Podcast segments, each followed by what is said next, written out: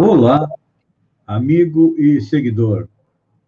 Seja bem-vindo a mais um Papo Espírita, onde eu e meu parceiro Walter Ney Ângelo Hells tratamos de algum assunto sob a ótica da doutrina espírita. Vamos começar dando é, o boa noite. Boa noite, Walter Ney. Seja bem-vindo a mais uma edição do Papo Espírita. Boa noite, Feijão. Boa noite a todos que nos acompanham, que nos ouvem. Uma alegria imensa estar aqui. Vamos trocar umas ideias sobre o Cristo, sobre a Páscoa, de contas, hoje é Páscoa, né? E vamos à luta. Toda reunião de espírita começa com uma oração. E eu convido o Walter Day para fazer a nossa oração de abertura, para que a espiritualidade amiga nos apoie neste empreendimento de hoje. Então, vamos aproveitar a oportunidade de estarmos reunidos em qualquer situação, em qualquer circunstância em que nos encontremos. Lembremos sempre que estamos na condição de filhos de Deus, de instrumentos para o desenvolvimento, aperfeiçoamento, aprofundamento e fortalecimento dos laços sociais que nos unem como irmãos em Cristo e como filhos de Deus. Por isso, elevando o pensamento e rogando que nunca nos falte um amparo que sempre nos foi dado desde a nossa criação, nós iniciamos essa atividade agradecendo a oportunidade. Obrigado, Senhor, e nos ampara, como vem fazendo desde a nossa criação. Que assim seja. Altenei, interessante esta nossa live hoje, porque ela fica é, entre três datas que são importantes é, para a doutrina espírita. Primeiro, é a noite de 30 a 31 de abril de 1848, quando a gente pode dizer que foi o marco zero é, do Espiritismo, em Hydesville, nos Estados Unidos.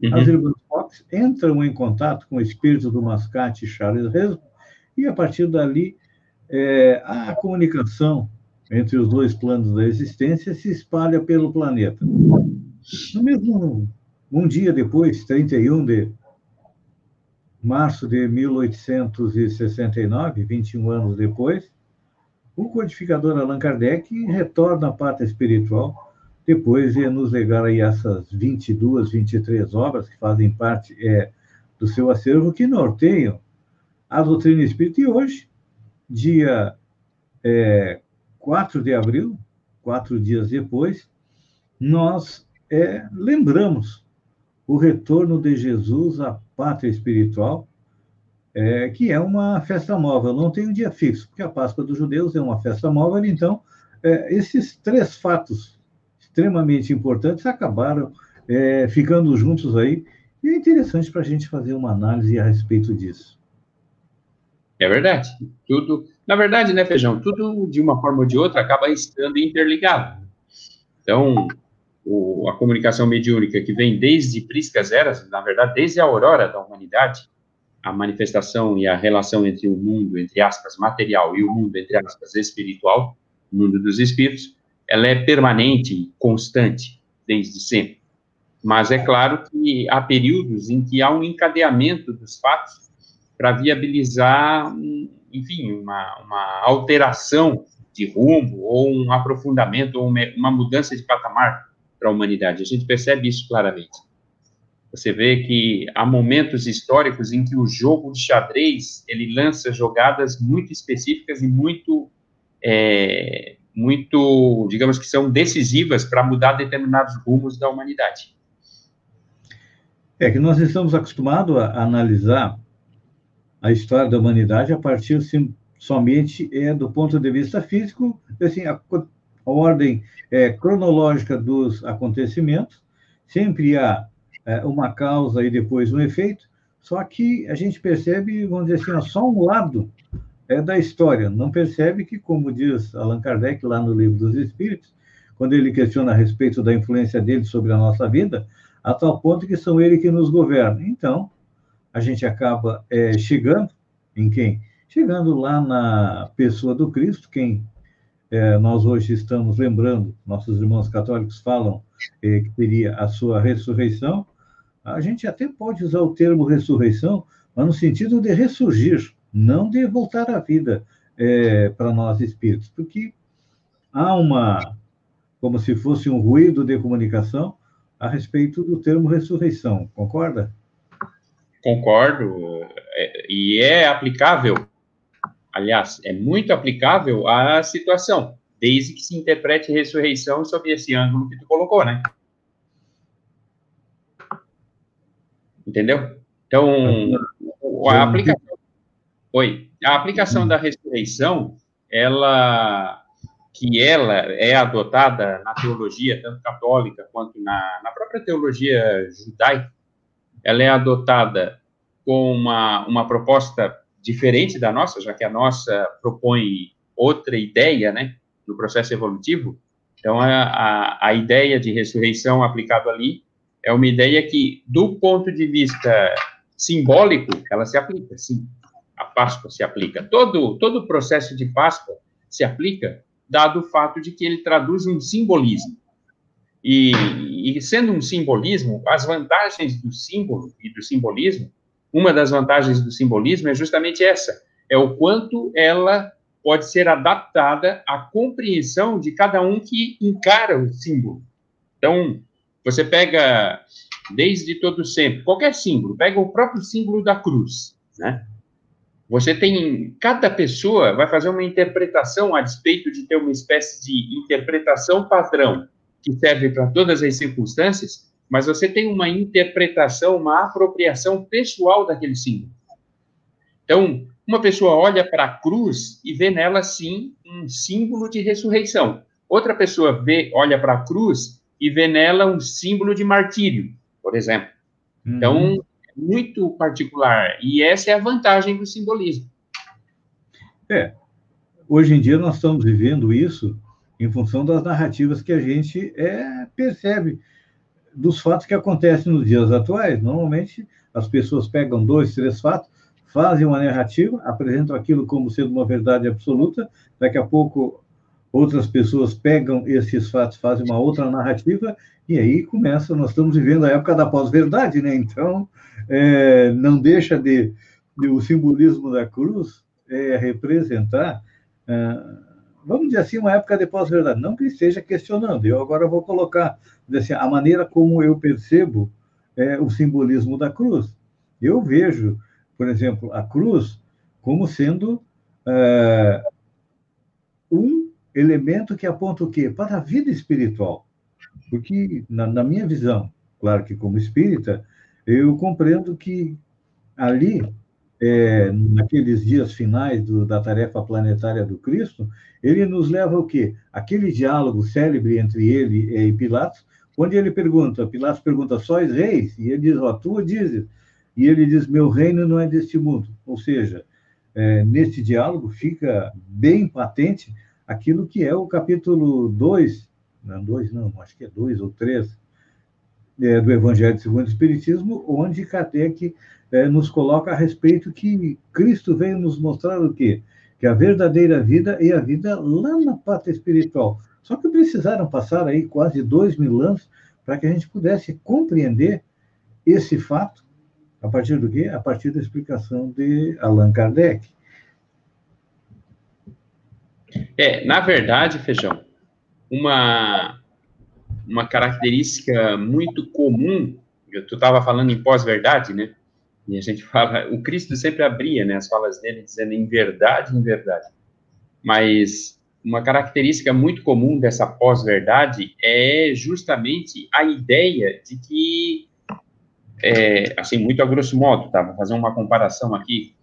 É, quando Francis Fukuyama criou ou, ou, escreveu aquele livro, aquela teoria do fim da história, que acabou ele sendo execrado depois, porque todo mundo ficou rindo e tal, a interpretação deles de fim da história é, é, que eles entendem que quando houvesse uma estabilidade social, ou seja, não houvesse antagonismos, e uma estabilidade é, jurídica, então o, o, mundo alcançaria o que seria o fim da história, não haveria mais ciclos de mudança. E claro que nós estamos vendo que isso ainda não aconteceu.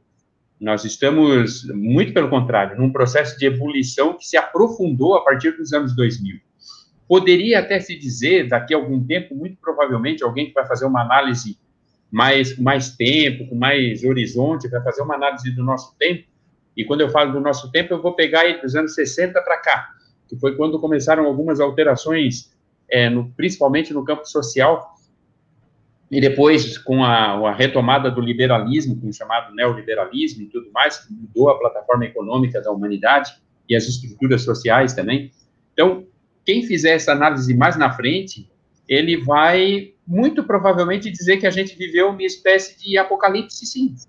Então, por esse ângulo, apocalipse que eu digo, no sentido de que nós estamos numa derrocada de toda a estrutura social que tinha até então, e uma reconstrução ou retomada de uma nova estrutura social. E ao fazer isso, esse processo todo, ele casa muito com essa ideia de ressurreição, de ressurgimento, de renascimento, de passagem, de viagem, que é o significado da palavra Páscoa, né? É, é, uma, é uma passagem, é uma transição. E nós, mesmo estando vivendo esse momento histórico, a gente percebe, a gente sente, talvez a gente não consiga perceber a dimensão, mas nós sentimos que estamos passando por um processo de transição. E qual é um dos elementos que aponta para esse processo de transição, para que a gente sinta isso? É que valores que para nós eram sagrados já não se aparentam, não se apresentam mais tão sagrados. E coisas que para nós eram irrelevantes, hoje já são pauta no mundo inteiro. Quando você começa a viver essa, essa, essa, esse tremor nas estruturas básicas das suas crenças, você pressente que algo está acontecendo ali. E isso está acontecendo em todos os cantos do mundo. Né? Essa sensação de que nós estamos numa espécie de ressurgimento, de processo de transição. O que vai sair do outro lado? O Espiritismo tem uma proposta o que vai sair do outro lado. E cada doutrina, inclusive os próprios materialistas, têm uma proposta do que vai sair do outro lado. Mas com certeza algo vai sair. É, fazendo uma análise do sentido inicial da Páscoa, porque hoje nós estamos tratando aqui é, da parte da Páscoa que se refere a Jesus, que ele, quando falasse em simbolismo, é, o mestre é, é mestre, vai ser uma é mestre em utilizar os símbolos para que a gente pudesse é, compreender melhor. Então, na minha visão, ele se utilizou da Páscoa dos judeus, que representava o quê? Não deixava de ser uma ressurreição, uma libertação, que era o momento em que era celebrada a libertação é, do povo judeu do jugo é, do Egito. Moisés é, conseguiu com que os judeus que eram das doze tribos, parece que onze eram escravas, tinha uma que era descendente de José, que foi o primeiro-ministro do faraó, que conseguiu fazer com que é, o Egito passasse por um período extremamente difícil, é, secas e tudo mais. Então, essa tribo tinha alguns privilégios, os outros eram é, simplesmente escravos. Conseguiu fazer o quê? Libertar seu povo do Egito para que renascesse novamente é, lá em Israel. Interessante, porque eu estava lendo agora, quando a gente começa a falar do Espiritismo, as coisas começam é, a vir na mente da gente. Eu estava é, lendo um livro, é, Colônia Capela Outra Face de Adão, é, do Pedro Campos, do espírito Yeshua Ben Nun, e esse Yeshua Ben Nun era o espírito que encarnou junto com Moisés, como Josué, que foi o responsável é, pela pelo retorno da terra retomada da, da Palestina, porque ela era habitada pelos outros povos, né? Então, é, na verdade, na verdade, é, dependendo do ângulo, né? Pelo ângulo do, dos, dos, judeus, ele é um, um libertador e, um, e, retomou a terra para eles. Pelo terra ângulo do pessoal que estava lá, ele, na verdade, é um espoliador. né? Então, é, a gente sempre tem aquela visão de que eles vagaram 40 anos no deserto e a gente não tinha é, uma narrativa, vamos dizer assim, ó, mais condizente com o que, que aconteceu. Então, nesse livro, Colônia Capela, é, o Espírito Josué coloca que, é, e a gente sabe que houve necessidade de trocar uma geração que era politeísta, para que quando é, Moisés nos trouxesse os Dez Mandamentos, nos trouxesse a ideia de um Deus único, o povo estivesse mais apto para absorver. Isso é interessante, está acontecendo hoje. Quando a gente vê o choque entre duas gerações, uma geração que é mais liberal e uma outra extremamente conservadora, a gente sabe que, a,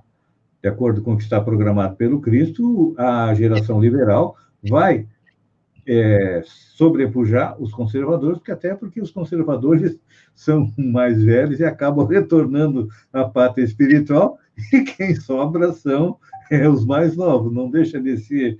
É, né? não deve né? a realidade, né? Então, é, nos fala o Espírito de Josué que aqueles 40 anos no deserto também serviram para quê? Para eles construir um exército para poder invadir é, a própria Palestina. Então, a gente percebe que a, a narrativa histórica depende de como vem, a gente consegue acrescentar mais alguma coisa. Então, é um livro bastante interessante, até recomendo, porque nesse livro Colônia Capela, é, o espírito do Yeshua Ben Nun, ele trata basicamente da evolução do lá desde o início do o homem das cavernas até o início da nossa civilização, há cerca de é, 20, 30 mil anos atrás. Então, é um nossa. livro que recomendo para todos os espíritos. Ele começa gente... 20, 30 mil anos atrás?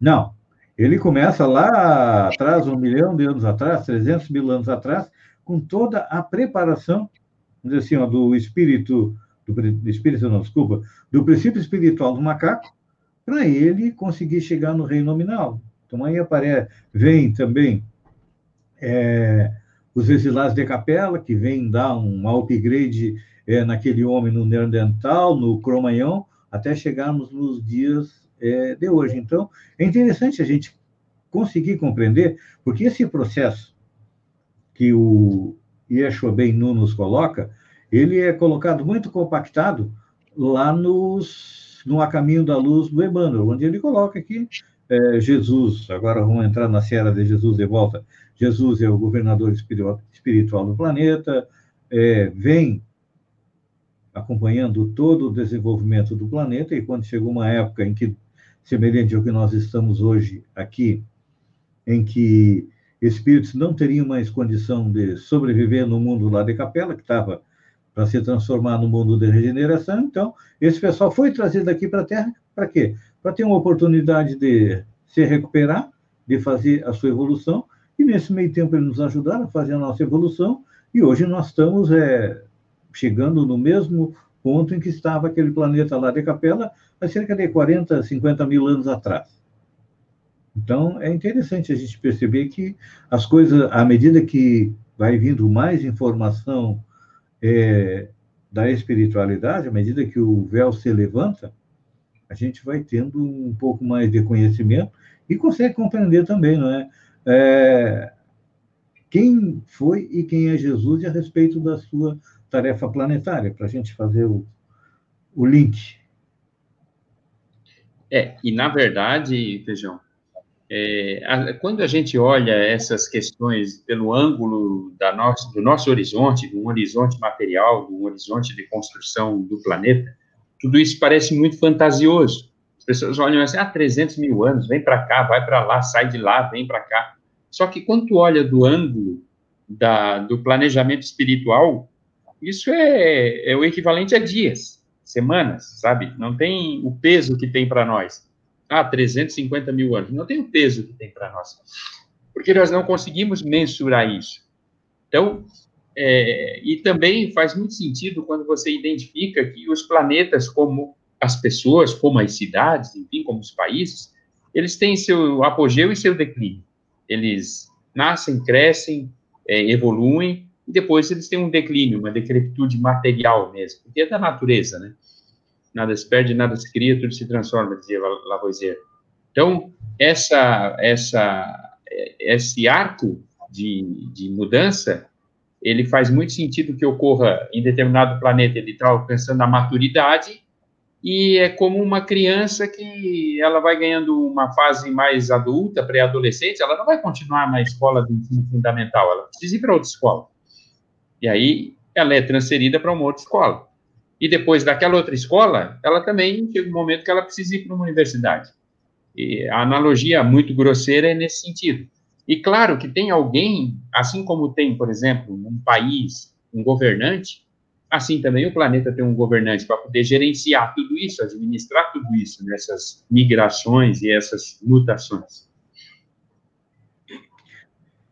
É, e o, até é importante a gente é, colocar a visão espírita a respeito é, de Jesus, porque nós compreendemos a importância de Jesus para o planeta, não só pelo fato dele ter dividido a nossa história em antes e depois é, da sua chegada aqui, mas a visão de Jesus também é cada segmento é, religioso, vamos dizer assim, ó, cada religião tem é, uma visão de Jesus.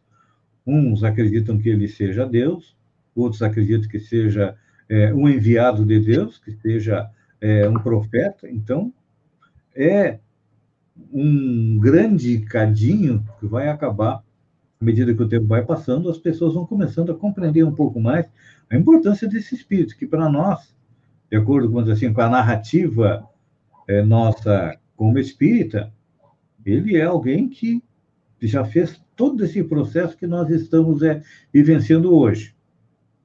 De acordo com as perguntas, acho que de 100 a 113 do Livro dos Espíritos, lá Allan Kardec, é, vamos dizer, separa os espíritos em três classes: os espíritos imperfeitos, que é o, a base da pirâmide, que é, acredito que é onde nós estamos, que tem é, muito egoísmo, orgulho, preocupa-se muito com a parte material. Depois vem uma segunda classe, que eu diria que é a classe média dos espíritos, utilizando a, a divisão que é comum para todos nós hoje, que são os bons espíritos, que são aqueles que estão mais preocupados com o quê? Com a sua evolução moral.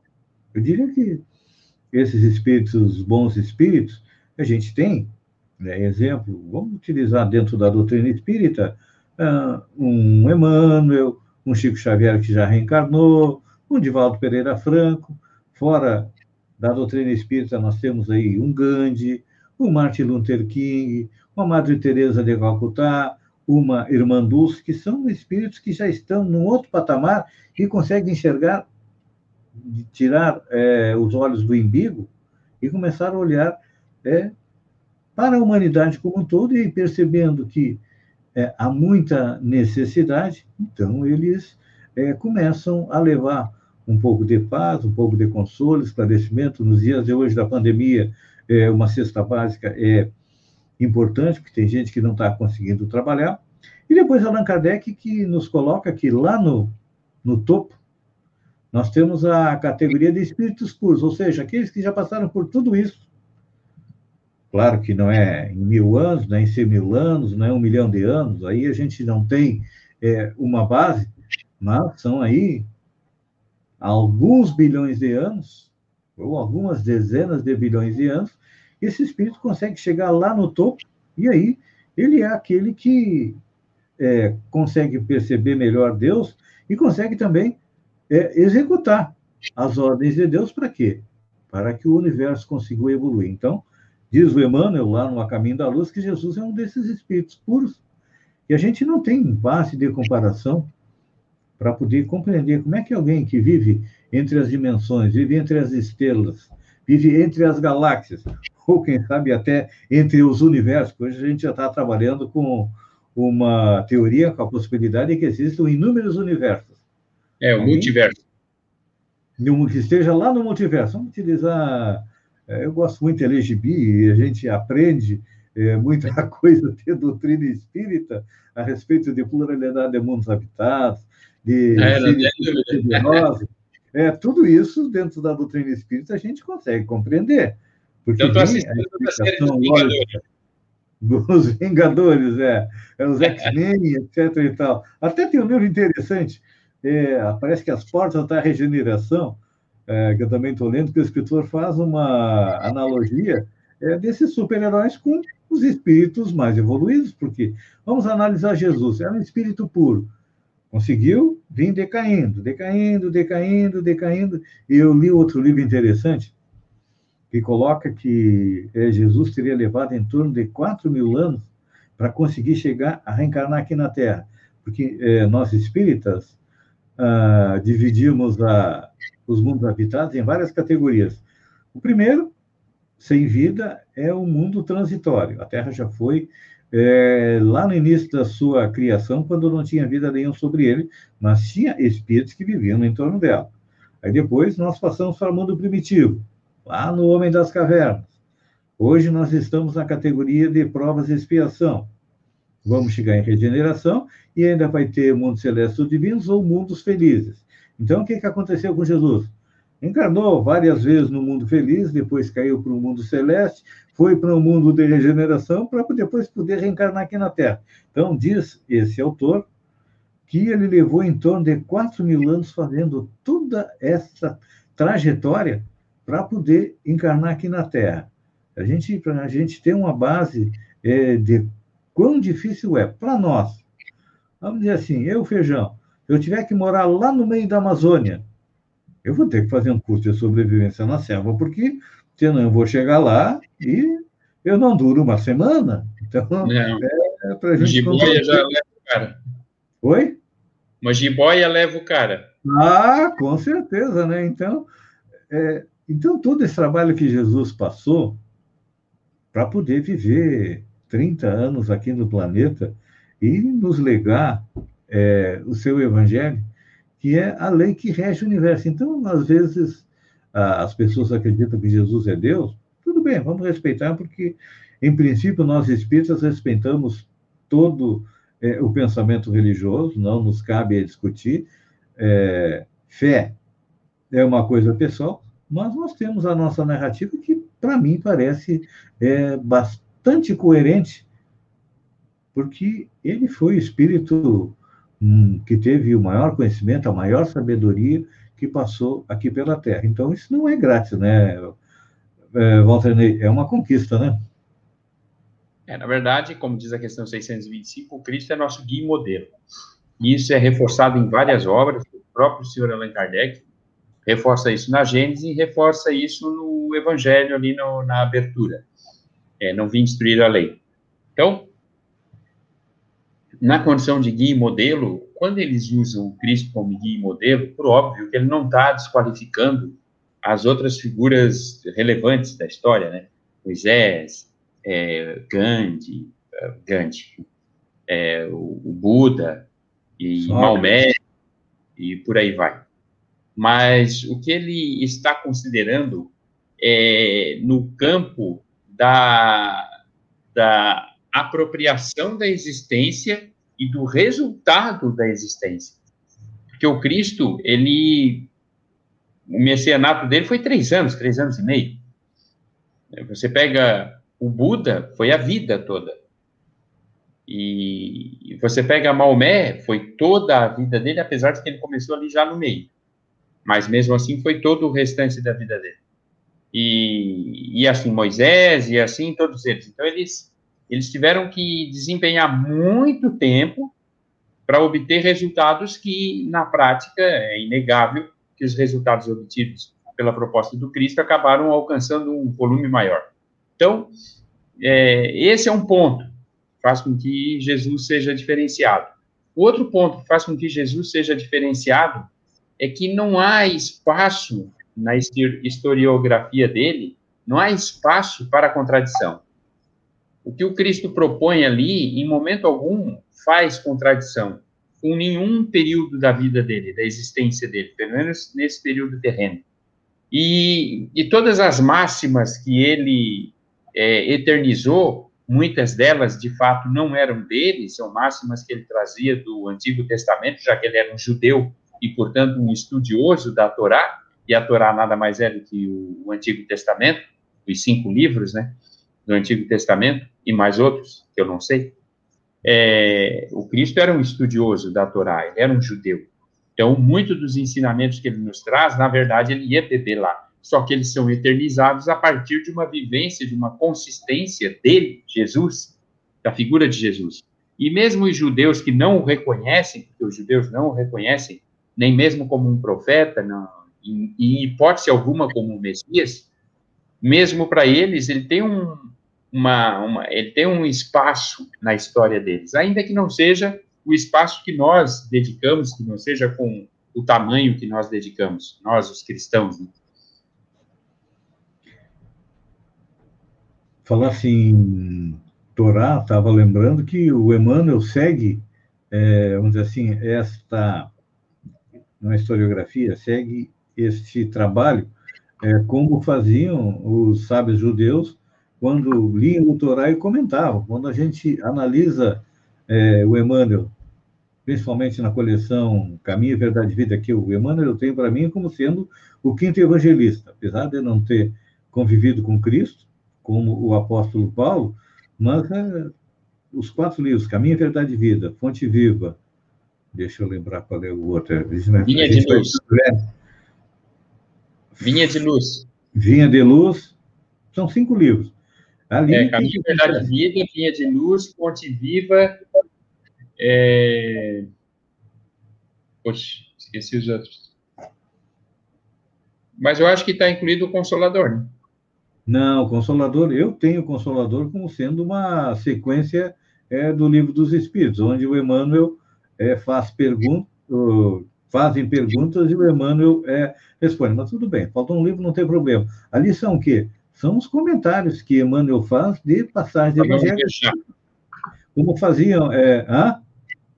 Já vamos ver, já é para isso que tem o Google. Né? Já, hoje a gente tem a internet que é para fazer essas pesquisas. Então, o que, que Emmanuel faz?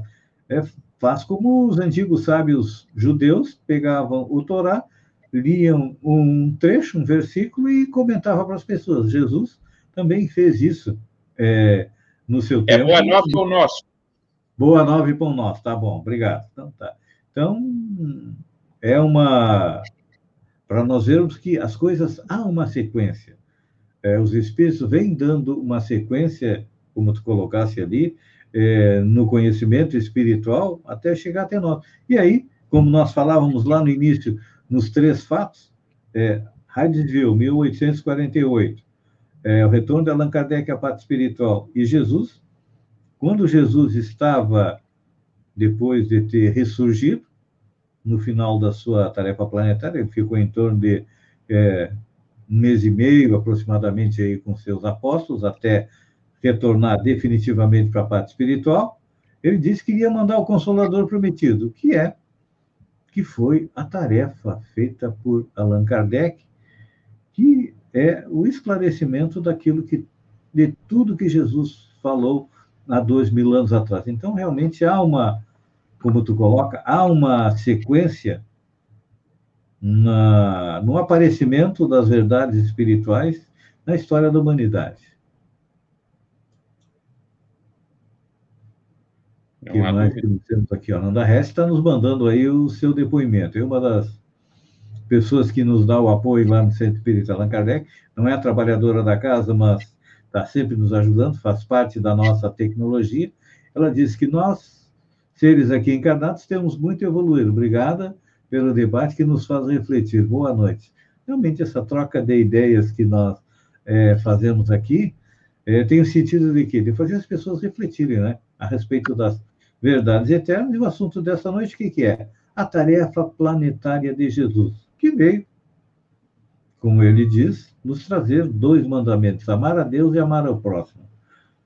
Isso eu vejo que nós estamos progredindo nesta tarefa de amar a Deus e amar ao próximo. Vamos analisar redes sociais hoje. O que se vê mais nas redes sociais é o que? Falar em Deus, falar em Jesus e pedir oração. Acho que é, uma das finalidades da pandemia do coronavírus é o quê? É fazer com que a gente, mesmo na, na hora da dificuldade, porque a gente sempre lembra de Deus, de Jesus e da oração só na hora da dificuldade, não é, Walter Ney? Quando é a água bate no nariz, a gente vai. É verdade. Pô, Feijão, agora tu me, me chamou a atenção para uma questão interessante, cara. Eu acho que deveria ser feita uma pesquisa. Quais são os assuntos mais tratados nas redes sociais? Deve ter alguém que já deve ter pesquisado, alguma instituição que deve ter pesquisado isso. Quais são os assuntos? Seria fofoca, celebridades, esporte, religião, enfim, política, né? é interessante identificar e ver como é que está a evolução de cada um desses, o gráfico evolutivo desses temas, para saber se a humanidade está é, evoluindo a humanidade está. Não há dúvida de que nós estamos evoluindo. Agora, se nós estamos naquela fase da evolução em que nós somos compelidos a evoluir, tipo Código de Trânsito, que obrigou o cinto de segurança em 97, nós, né, Feijão, que somos anteriores a 97, pouca coisa, é verdade, mas somos anteriores a 97. Bem pouquinho. Bem pouquinha coisa. A gente... Dois, três anos só. A gente não, ô Feijão, a gente não apenas viu o Código de Trânsito Brasileiro nascer, a gente viu o carro nascer. o carro nascer. Eu me lembro, meu pai tinha uma é... de Baker alemã, para tu ver como eu sou velho, né? Meu Deus do céu. Não, e, e, era incrível, cara. Eu, eu lembro quando meu avô, nossa, meu avô tinha um DKV, tu lembra do DKV? DKV VMAG. Era ah. aqueles carrinhos que a porta abria para frente, assim, né? Abria... É. E ainda Hã? tem lá na Itália, né, a Romizeta, né? Tem, tem, tem a Romizeta. Então, ah, na verdade, o, o, Código de Trânsito Brasileiro que impôs o, o uso do cinto de segurança, tu, tu, vai lembrar bem disso, porque a gente viveu essa experiência. Ah, as pessoas, é, antes disso, ninguém usava cinto de segurança. E as pessoas passaram a usar o cinto de segurança em razão da imposição de multa, e ainda levou um tempo até que as pessoas realmente assimilassem que o cinto de segurança era um item de segurança, e não uma coisa para aplicar multa. Então, hoje, a esmagadora maioria das pessoas utiliza o cinto de segurança porque ele já incorporou nelas. Elas não utilizam mais porque tem medo de um guarda, um policial, enfim, aplicar uma multa nele ali na esquina. Ela usa porque já é natural. Tu entra no carro e pá, já puxa o cinto, né? Mas isso levou um tempo. Maquinal. Exatamente, se tornou um ato maquinal com a humanidade ocorre a mesma coisa. Muitos dos princípios, né, que são princípios de segurança ética, eles ainda são imperativos que são meio impostos. A gente, a, nós ainda estamos nessa fase, nessa fase em que, ó, ou tu faz ou tu vai pagar multa, né? E, e nós ainda estamos nessa fase. Mas isso não significa que a gente não está evoluindo, da mesma forma que não significava que as pessoas que usavam o cinto por conta do medo de receberem multa não estavam evoluindo até o momento em que aquilo incorporou, introjetou nelas. Da mesma forma, vários valores e conceitos éticos, é, que é um produto artificial da inteligência ética, né? É, que esses conceitos eles acabam incorporando e esses valores acabam se tornando valores do espírito. Por isso, o processo evolutivo é permanente. Por isso, quando você vê lá um projeto do Cristo, como diz, né, que a, a a equipe que coordena toda a governança do nosso sistema, ela se reuniu apenas duas vezes em torno do nosso sistema. Uma foi quando a Terra estava sendo construída materialmente, há 4 bilhões e meio de anos atrás, e outra quando Cristo ia encarnar, tipo, para fazer o planejamento do encarne dele. Então, dentro dessa proposta, é óbvio que eles estabelecem determinadas leis e sabem que nós vamos cumpri-las por imposição lei de causa e efeito, lei de ação e reação, nada mais é do que aquela coisa de ficar te botando dentro do trilho. Oh, oh, oh, oh, vai cair, né? Então, a evolução, sim. E o Cristo é o responsável pelo projeto de desenvolvimento desse processo evolutivo dessa humanidade aqui. Que tem muitas humanidades, né? É, e esse projeto, pela minha visão, ele está sendo implantado rapidamente. Isso graças ao que? A nossa capacidade de absorver todo esse conhecimento, não só o conhecimento tecnológico, mas também o conhecimento moral. Vamos analisar. É, de Moisés até Jesus, levou em torno de 1.500 anos, que para que houvesse a necessidade de se sedimentar só no povo judeu a ideia de um Deus único. Aí de Jesus até nós, para mudar um pouco essa concepção de Deus e, e dar uma mudar, principalmente a lei que era olho por olho, dente por dente, para uma lei mais branda, nós levamos o quê? 1.800, 2.000 anos para que a gente pudesse é, compreender um pouco mais. Apesar que Jesus sabia, e toda a equipe dele também sabia, diz, olha, é, Jesus vai lá, vai deixar o evangelho, vai plantar uma semente, só que essa semente a gente bota na terra, ela tem o tempo para é, germinar, o tempo de crescer, de florescer e frutificar. Eu vejo que nós estamos aí é, nos aproximando do tempo de frutificar. Ou seja, todo o ensinamento de Jesus vai ter que ser, já está sendo absorvido pela humanidade, porque, vamos utilizar um termo do presidente Lula, nunca antes na história da humanidade, nunca fomos tão fraternos. nós estamos é, nos preocupando. Quando eu falo em fraterno, é olhar para todos. Começamos a olhar na nossa família. Quando o coronavírus chegou, a maioria das famílias estava um para cada lado. Ah, o filho almoçava no quarto, se almoçava, não almoçava, o pai ia para lá, a mãe ia para cá, o avô ficava depositado lá no quartinho dos fundos, do lado do quartinho da empregada. Aí veio o coronavírus começou a mudar. O relacionamento dentro da família foi difícil? Aliás, foi não. Está sendo difícil porque nós somos obrigados a conviver mais, e à medida que a gente vai convivendo, a gente tem que aprender a não só a respeitar, mas a aceitar que os outros também têm é, defeitos, virtudes que nem nós temos. E o que, que acontece? O, eu tenho percebido que o relacionamento dentro das famílias, nesse período de coronavírus, está melhorando, e graças ao quê? Graças a lá atrás, Jesus dizia: olha, ama teu próximo, ama a Deus, o ama a Deus.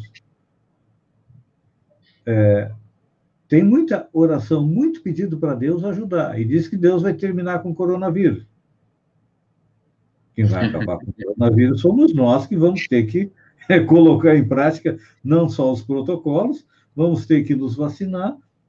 E, outro lado, na parte da saúde, eu notei um hábito que eu tinha na infância e depois a gente é, perdeu, que era o hábito de lavar as mãos. Antes da refeição, hoje, é, tu chega em casa, na rua, lava as mãos. É, tu vai no mercado, passa o álcool gel. Chega em casa de volta, lava as mãos. Qualquer coisa que tu toque que tenha a possibilidade de ter é, o vírus do coronavírus, a gente é obrigado a melhorar a condição da nossa higiene. Então, é, eu percebo um avanço, mesmo com toda a dificuldade que a gente está tendo, a gente está começando a ficar um pouquinho mais compreensivo e também mais fraterno.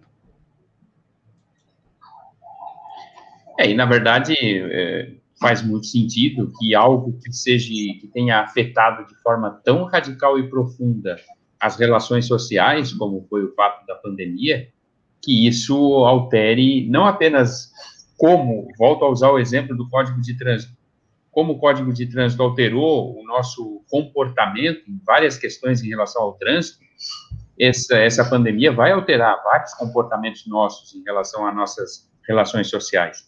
Isso é inegável. Agora, é, eu gosto muito de rememorar aquela parábola do semeador quando, né, a maioria das pessoas já recorda dela, porque ela é muito conhecida, quando o Cristo adverte que o semeador saiu a semear e ele lançou as sementes, uma parte caiu é, na beira do caminho, os pássaros comeram, outra parte caiu em terreno pedregoso, e aí é interessante, ele diz, ela caiu em terreno pedregoso, que tinha muito pouca, muito pouca terra. Aí o que acontece? Ela viceja logo, Aí tu olha e diz assim, nossa, olha só como isso está andando rápido, evoluiu, só que na verdade não tem terra suficiente para ela criar raízes. Então, a essência das coisas está justamente na capacidade que você tem de criar raízes, de aprofundar aquilo, de introjetar aquilo, de tornar aquilo uma apropriação do teu espírito. Coisa que muitas das vezes a gente não faz. Às vezes nós pensamos que já temos determinadas virtudes, nós pensamos que já temos determinadas habilidades, nós pensamos que já somos seres mais altruístas, mais fraternos. Aí vem uma pandemia e mostra que as pessoas ainda não são tão fraternas, ainda não são tão é, positivas. E aí a pandemia faz você rever vários conceitos que você pensou que já estavam estabelecidos.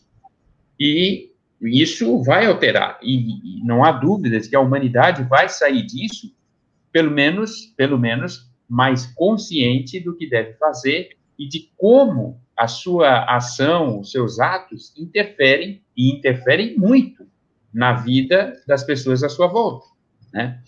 Não podemos esquecer que desses 300 e poucos mil que desencarnaram, boa parte deles desencarnaram em razão da inobservância de protocolo por parte de seus familiares, amigos, de pessoas, enfim, de qualquer natureza estavam próximos deles. É, tá, na, tá na conta. Não, não dá para a gente esquecer isso. Está na conta. Então, acredito que isso tem que ser também considerado, né? Com certeza. É, é uma... Quando tu colocasse a parábola do semeador, ela fica bem justa dentro da parte de contaminação do coronavírus. Por exemplo, uh, o semeador, o que, que é? São os órgãos de saúde que dizem, olha, faça isso, faça aquilo, faça aquilo outro. Tem gente que cumpre rigorosamente. Eu procuro cumprir o máximo possível da, dos protocolos de saúde, porque sei que no final quem vai sofrer vai ser eu. Só que tem gente que ainda não tem essa consciência. É como tu dizer, aquela é, a rochadura ou sobre as pedras, sobre ah, os espinheiros, mas eu vejo, já que hoje é, o programa se refere, vamos dizer assim, à tarefa planetária de Jesus, que nós estamos começando, estamos absorvendo melhor é, tudo aquilo que Jesus exemplificou e disse que a gente deveria fazer. Ele disse: Olha, eu sou o caminho, a verdade e a vida, ninguém vai ao Pai senão por mim. Ou seja, seguindo um exemplo, fazendo aquilo que eu faço. Então, à medida que a gente vai compreendendo Jesus, o caminho que ele nos mostrou, é mais fácil da gente é, chegar lá na frente, e quando chega lá na frente, olhar para trás olha, valeu a pena viver esta encarnação. Alternei, nosso tempo está começando a chegar nos minutos finais. Gostaria de colocar alguma coisa antes dos 50 minutos fatais? antes dos 50 minutos fatais. Não, eu acho, Feijão, que eu particularmente acredito muito em simbolismo, valorizo muito o simbolismo. E eu acredito que nós devemos apropriar e aproveitar todo o simbolismo que foi construído ao longo da história da humanidade. A Páscoa é um deles. Nós nos apropriamos deles, cristãos, nós, cristãos, nos apropriamos do simbolismo da Páscoa, mas ele é muito anterior ao cristianismo. Né? Ele, na verdade, ele integra o simbolismo dos povos é, judeus já de, dos tempos de Moisés, ou antes até. Então, a maioria dos simbolismos, eles vão sendo uma construção de uma síntese de determinada experiência coletiva que explica e nos faz entender por um meio que não as palavras, porque as palavras não teriam como traduzir exatamente o que o simbolismo significa. Por isso a importância do símbolo. E eu valorizo muito isso. Eu acho que é muito importante. Quando você está numa experiência dessa, nós espíritas temos o hábito de, assim, achar, ah, a gente não comemora a Páscoa, ah, o Natal não é isso, ah, não. Pode até não ser como a gente acredita que é, mas a, o simbolismo que está ali incutido, esse tem que ser apropriado e tem que ser aproveitado, tem que ser refletido. Então, cada vez que acontece uma data dessa, é importante que você vá lá, pesquise, veja qual a origem da data, que ela significa, e que você guarde um tempo ali no seu dia para refletir sobre aquela data específica. Isso é muito positivo. É, e a, a, respeito deste simbolismo, nós temos, e Walter Ney, é, procurado nos utilizar das datas importantes para apresentar não só a visão espírita, mas fazer com que as pessoas é, procurem lembrar. Por exemplo, o Natal. A gente, preocupa, a gente fala muito, é Papai Noel, presente, ceia de Natal, esquece o nascimento de Jesus. É quando vem a Páscoa. Ah, eu já sou avô, tenho neto, meu neto ficou feliz da vida recebendo os ovinhos de Páscoa. Só tem quatro anos, então a gente não consegue é, ainda apresentar para ele é, a, o significado que nós espíritas vemos é da Páscoa. Mas é importante a gente, hoje, no nosso bate-papo aqui, com certeza tinha muita gente que lembrava, olha, Páscoa esse ano foi difícil, foi complicada, e ponto final. Estamos trazendo aqui a, a nossa visão espírita da Páscoa, a nossa apresentando a nossa visão a respeito de Jesus.